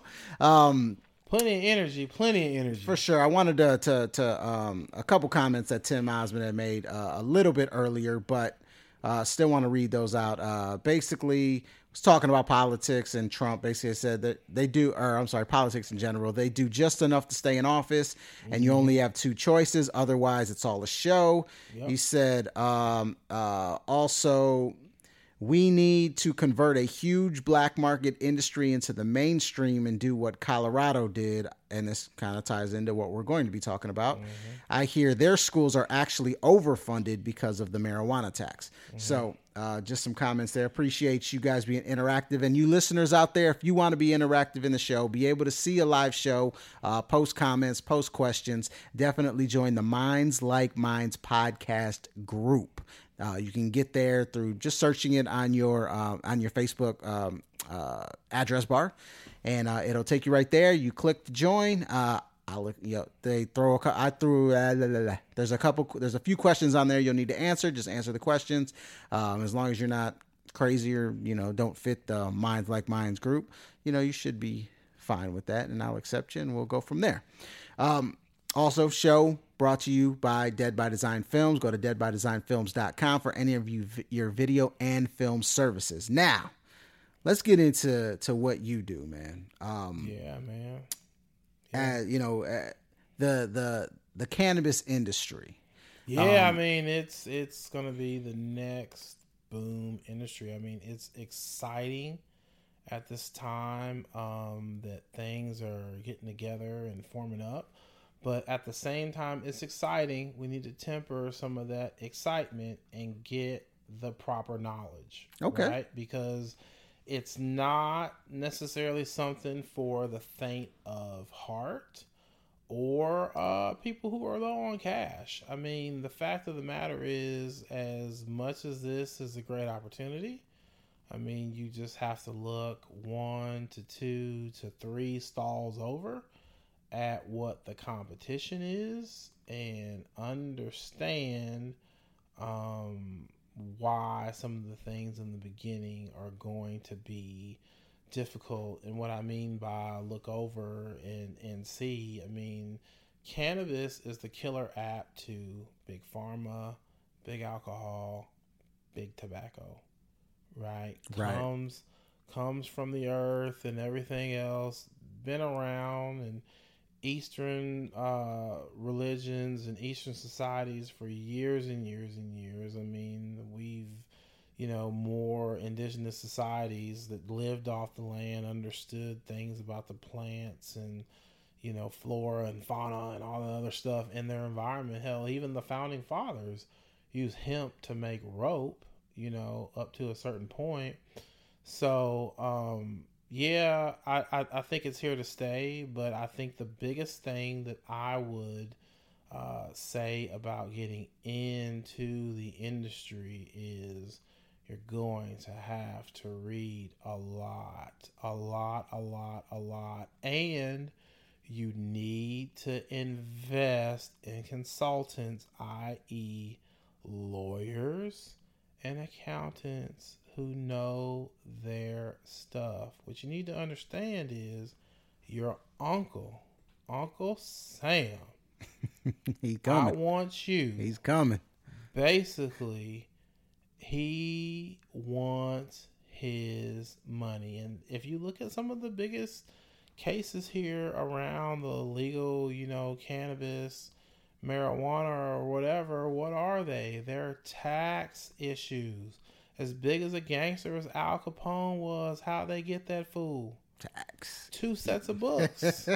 Two sets of books. The U.S. government says even if you have an illegal activity, uh, homeboy, we tax income from all sources, legal and illegal. They getting their money, boy. Legal and illegal. So mm-hmm. that's the thing. I mean, you have to understand that and I, I, think one of the biggest things out there so far as the education, what people need to understand is, you know, one, you need to understand the plant. And so I don't, I, I don't want to give too much away. Right. Right. So, I mean, I want to give people just enough that motivates them to go out and do some research on their own. But the whole, the whole thing, I feel like the hoopla around this plant is around tetrahydrocannabinol, aka THC, which is one of uh, the ingredients in cannabis that's psychoactive. That that's what gives you the high, right? So if you have a plant, which you know, uh, CBD or you know hemp or marijuana, cannabis. They got different names for all this stuff. The difference between legal and illegal is if the THC content is 0.3% or lower is legal, 0.5% and above is illegal, right? What about So 0.4%? I'm sorry? What about 0.4 percent? Yeah, I mean, That the gray area? I think it depends on who you get that day. I got you. I got you. Okay. So that's the first thing. And because uh, if you have, you know, uh, marijuana, which is illegal, you know, due to the uh, the Controlled Substances Act of 1970, and that's where we come up with the Schedule One, Schedule Two, Schedule Three, Schedule Four, Schedule Five. Right, Schedule One drugs, which marijuana is. It's hard to believe that it ranks up there with all the greats, right? That it's illegal, right, to traffic in, and you know, you cannot take the ordinary and, and necessary deductions that a normal business has because um, it's illegal. So let me actually, I, I have, I brought some material right quick. I You came prepared, everybody. yeah, man. Uh, shout out to uh, Dope CFO, which, if uh, you guys haven't heard about Dope CFO, it is a cannabis accounting education program where we are a motley crew of about, I don't know, I think there may be 150, 250 people in the group that are EAs, uh, MBAs, CPAs, lawyers, all manner of professional that meet virtually and we really get down to the business with cannabis. So there is a group member, his name is Ryan Whalen, and he wrote a book, The Cannabis Entrepreneur's Guide to Accounting, uh, Taxation, and Financial Compliance, which I believe is a really good book and distills the essence of if you're looking to get into uh, the legal cannabis game. I mean, he he has the main things in here that you need to pay attention to. And what's the name of that book again? Uh, Cannabis Entrepreneur's Guide to Accounting, Taxation, and Financial Compliance: A CEO's Competitive Edge. I mean that this book, I believe, uh, could almost be like a little mini text because the way he lays the stuff out. Okay. So great right. reference. So, all right. So here, here, here's the thing with the cannabis accounting. The two major statutes that you are kind of dealing with are 280e and 471 of the uh, Internal Revenue Code, right? And so 280e um, stems from uh, a situation in the 80s where a drug dealer, Jeffrey Edmondson, was convicted of drug trafficking. He sold cocaine, he sold marijuana. I mean, just crazy dude. So they took him to court, and on his tax return, he filed his tax return for his drug business like he was a plumber. So he took every he took deductions for bullets and drugs and guns and everything else that he could think of. I mean, it's crazy. So then the next year, you know, they came back and they was like, you know what, we just finna shut it down.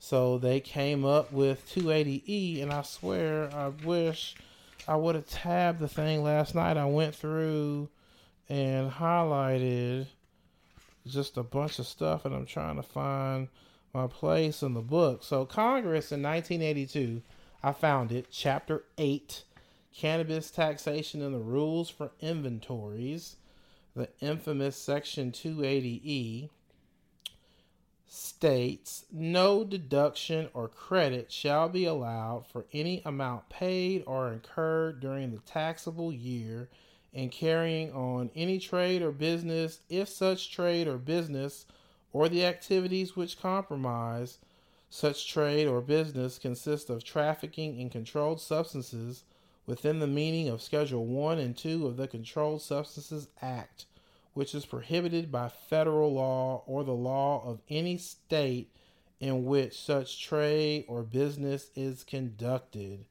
All right. So in English, that means that what you cannot do if you're running an illegal business is take a position on your tax return that would reduce your taxable income, thereby owing the government less.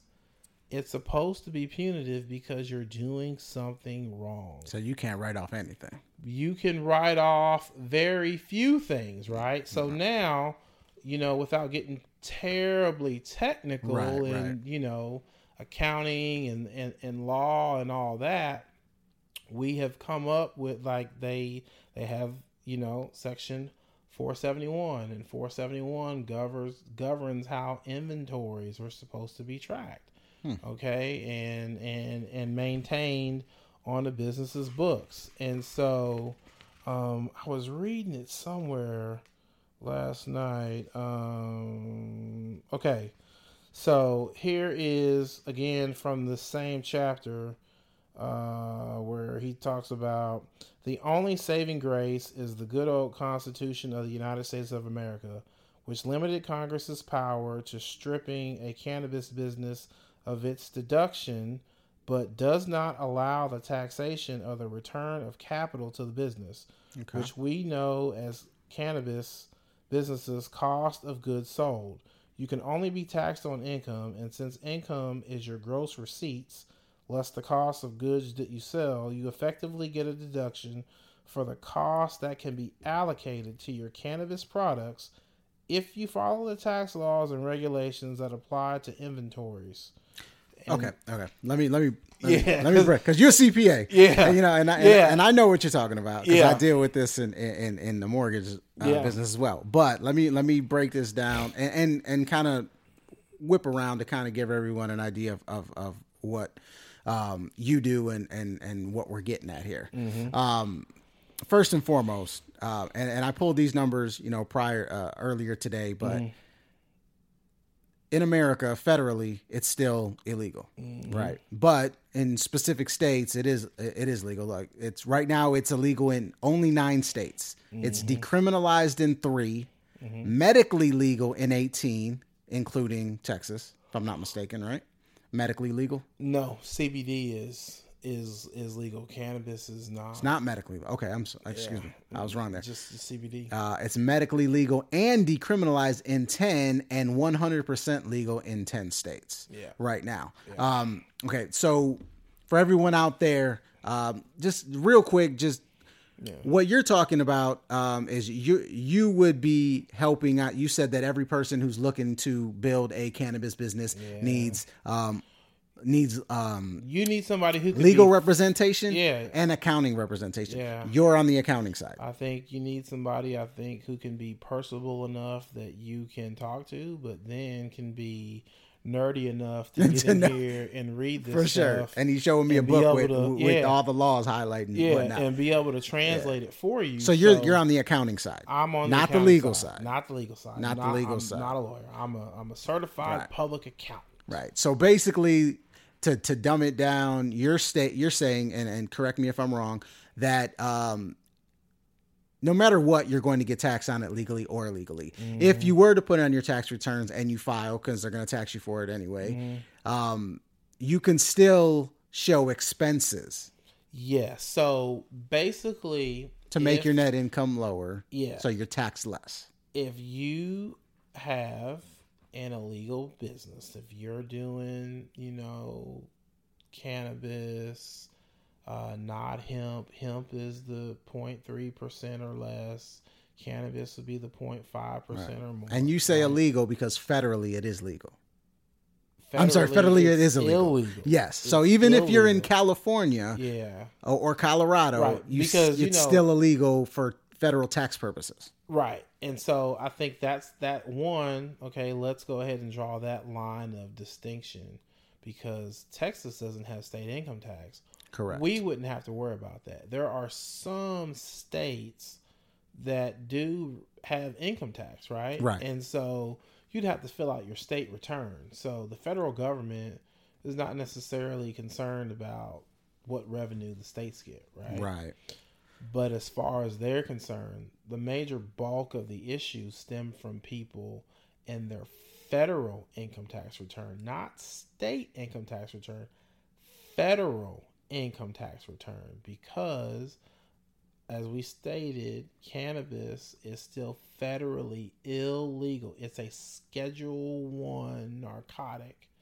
You cannot receive any credit or deduction if your business, you know, engages in the trafficking of, you know, illegal substances or whatever. But what they're saying is, okay, all the costs that you as a business owner would have to incur to take raw product as in you plant a seed, you grow a flower, you nurture the flower, the flower blooms, you harvest the flower, and then now you're taking the flower, the raw material from the flower, and you're making other products. You're making pre rolls, or you're making CBD, or you're making whatever it is that you're making from this product. Right. You can take those cost cost of goods sold, mm-hmm. right? Because the money that you have coming into your organization is going to be derived from the sale of the things that you make from what you just grew, mm-hmm. right? Cost of goods sold.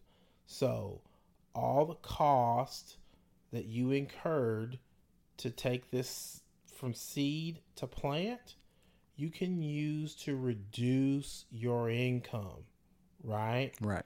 So now that's step one.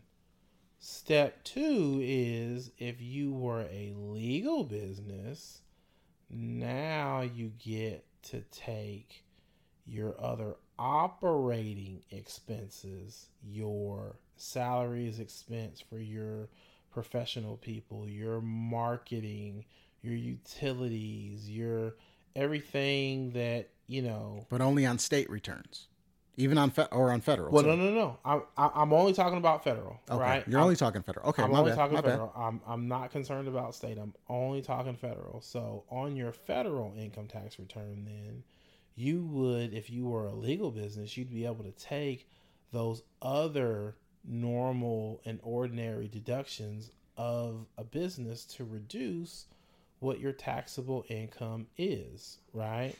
And so, you know, without that you know, without those buffers in there, right? Because, you know, the expenses kind of vary and they can be benchmarked by industry or whatever. But, you know, I think one study I read at a certain point, like the effective tax rate for uh for these businesses is like 70 something percent where you know for a legal business it's like maybe 20 to 35 percent. So hmm. you have double the tax burden because you know the laws haven't caught up with the times. Right. and so you know i just recently read an article where you know it was talking about everybody's favorite thing when it comes to taxes and that how sammy is getting his little audit project team ready because now Oh, re- that oh, we've had a yeah. couple of years of of different states having the stuff illegal or or having the stuff legal i'm sorry of of having legal cannabis and and everything else now you know what? Let's just go take a look at the books. Let's go see if everybody is on the up and up following the law to a t because uh, if you've looked at some of these recent cases uh, that are in the news, I think Harborside is a big one where um, you know the tax court took the opinion again, uh, their business of um, holistic healing or whatever combined with the marijuana, they weren't two separate businesses. They were subject to 280E. And so the deductions that they took on their tax return, the position that they took on their tax return to have a lower taxable income, their business structure didn't support it. Mm. So they originally were assessed what I think a $36 million liability. They're calling it a win because it got reduced to $11 million. So that's a $25 million. I mean, I don't have a hundred thousand. Wow. so I mean, not that I mean, if you look at my, you know, I'm in that much debt, but I can't get my hands on that much money. Right, right. You right. know what I'm saying? Yeah. So it's kind of one of those things. Twenty five million dollars, that's nothing to sneeze at. No, like no, you no, just don't pull that out of thin air. So, um, you know, that's one of the things that we're pretty much up against in this industry is that you have to stay on top of uh you I mean you, you have to stay on top because yeah, they're they're calling the 25 million dollar difference from what they were initially assessed to now what they're going to have to pay. But again, if they had the proper accounting, I mean, would they really even be having to deal with with the situation to begin with. So and, that, and that's where you come in.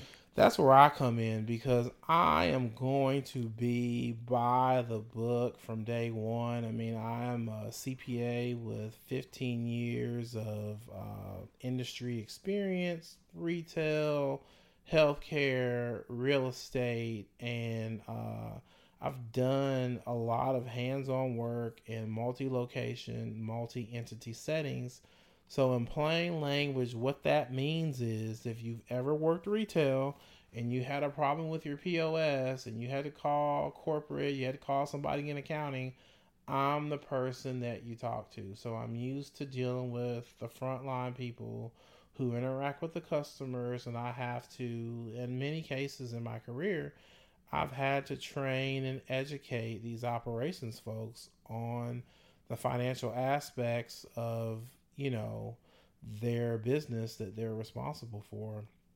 And, um, you know, I think the biggest thing is helping people to understand how their behavior impacts the bottom line with just little things. And I think that's a lot of what this cannabis thing is is if you don't get it right, you're going to die the death of a thousand cuts for sure. And I'm gonna tell you, if you're out there thinking that, wow, I mean, it's gloom and doom. Yeah, it's supposed to be right now because I'm not trying to paint a happy picture or a pretty story. The last thing you ever want to do is be audited by the federal government. Nope.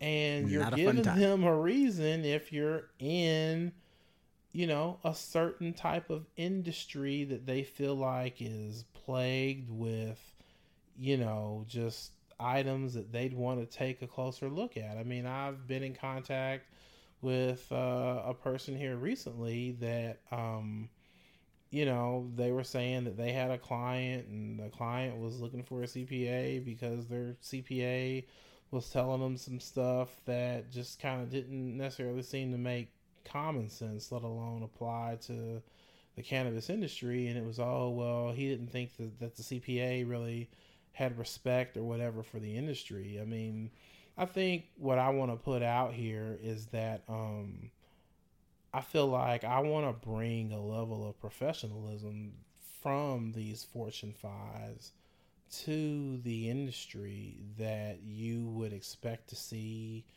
uh, at uh, big alcohol or big tobacco, or I mean, because you have to figure those are just vices. Alcohol and tobacco have no medicinal benefit. Period. In the story. Cannabis, CBD, you get benefit from that. I mean, if you get into the science of this plant, because I know we're from that mm-hmm. generation growing up, smoking weed. What are you going to do with your life? We makes you lazy. This is your brain on drugs. All that. Yeah, stuff, right? yeah, bunch of lies. Internally, we mm. all have a neural pathway called the endocannabinoid system, and so what that means is your body has built in receptors to uh, receive the molecules or the the the effects of the cannabis naturally. You're naturally able to absorb cannabis.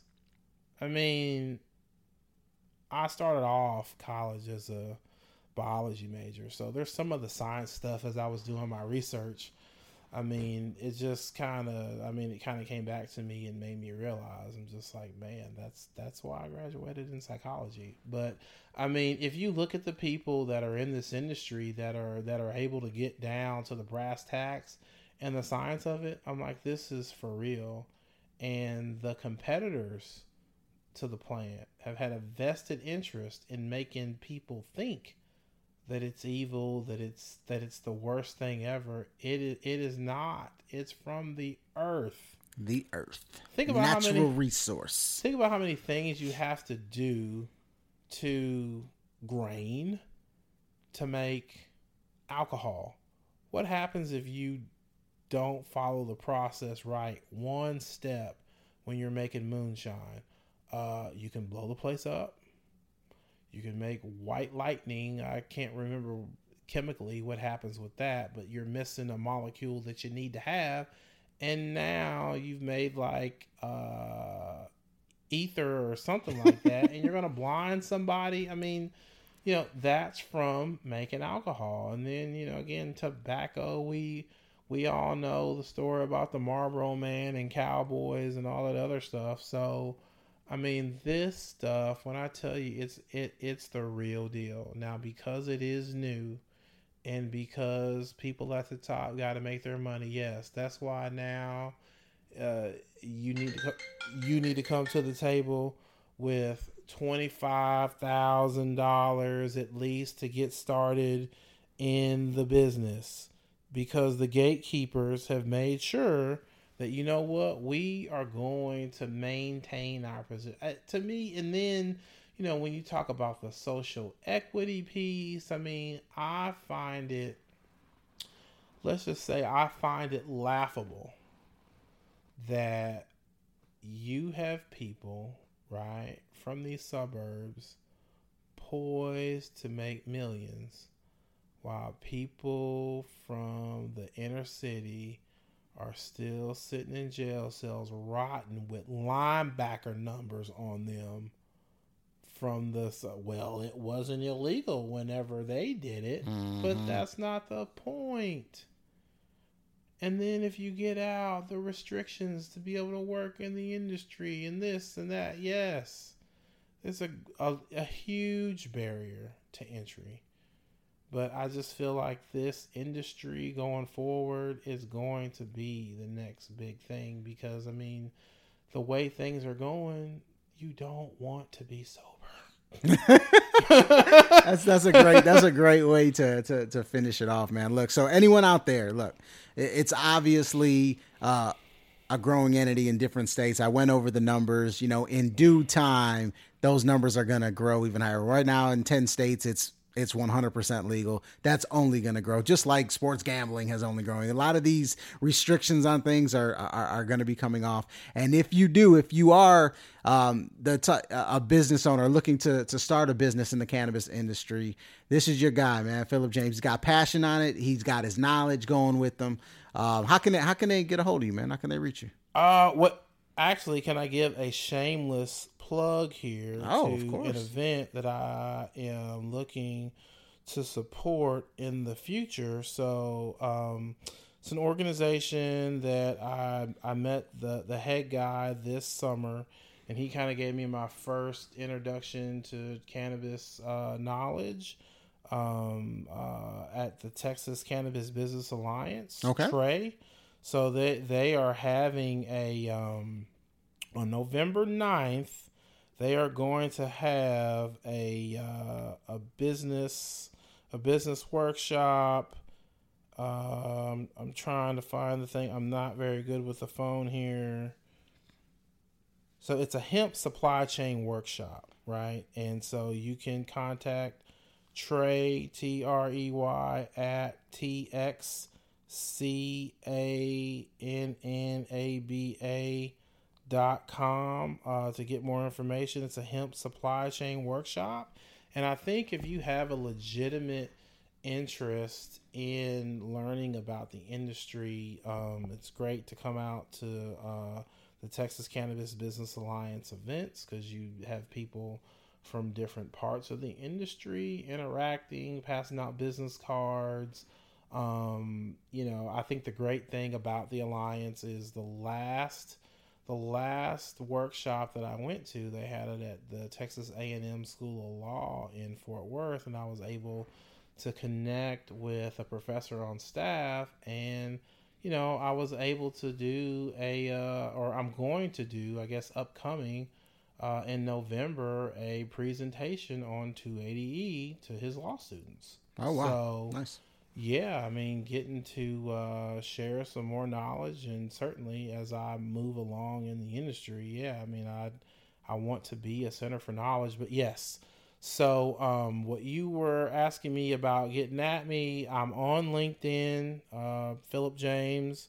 Uh, I do have a website, James J A M E S CPA firm dot com. I okay. just put the website up. Yes. Um, I got to get more details in there. It's kind of generic, um, but uh, you know, it's it's out there. And then my email, Phillip P H I L L I P J at jamescpafirm.com.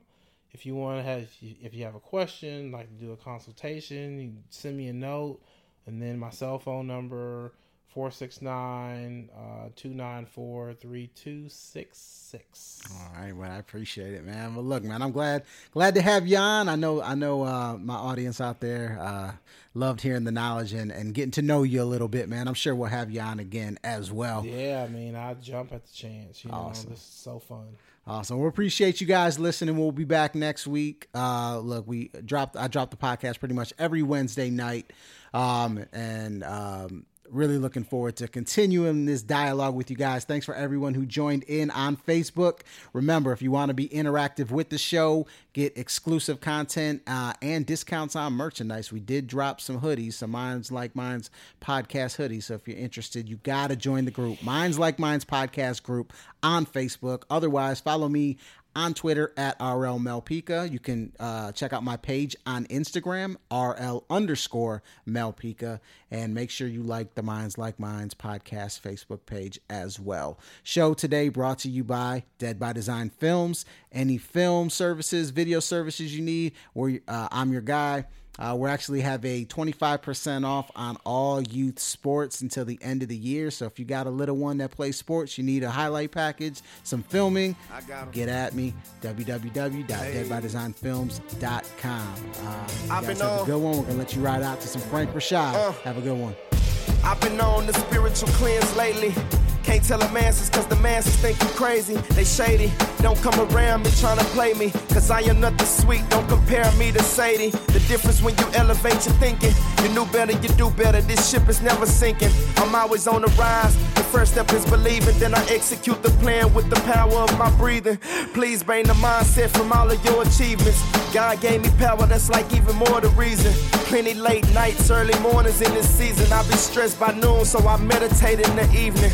Oh God, yeah, my God. Where do I find the minds that's like mine? You say you hope I succeed, that's likewise. Well, I hope you do recover for whatever you've been going through. Yeah, yeah, my God. Where do I find the minds that's like mine? You say you hope I succeed, that's likewise. Well, I hope you do recover for whatever you've been going through. Been going through. You going through? You going through.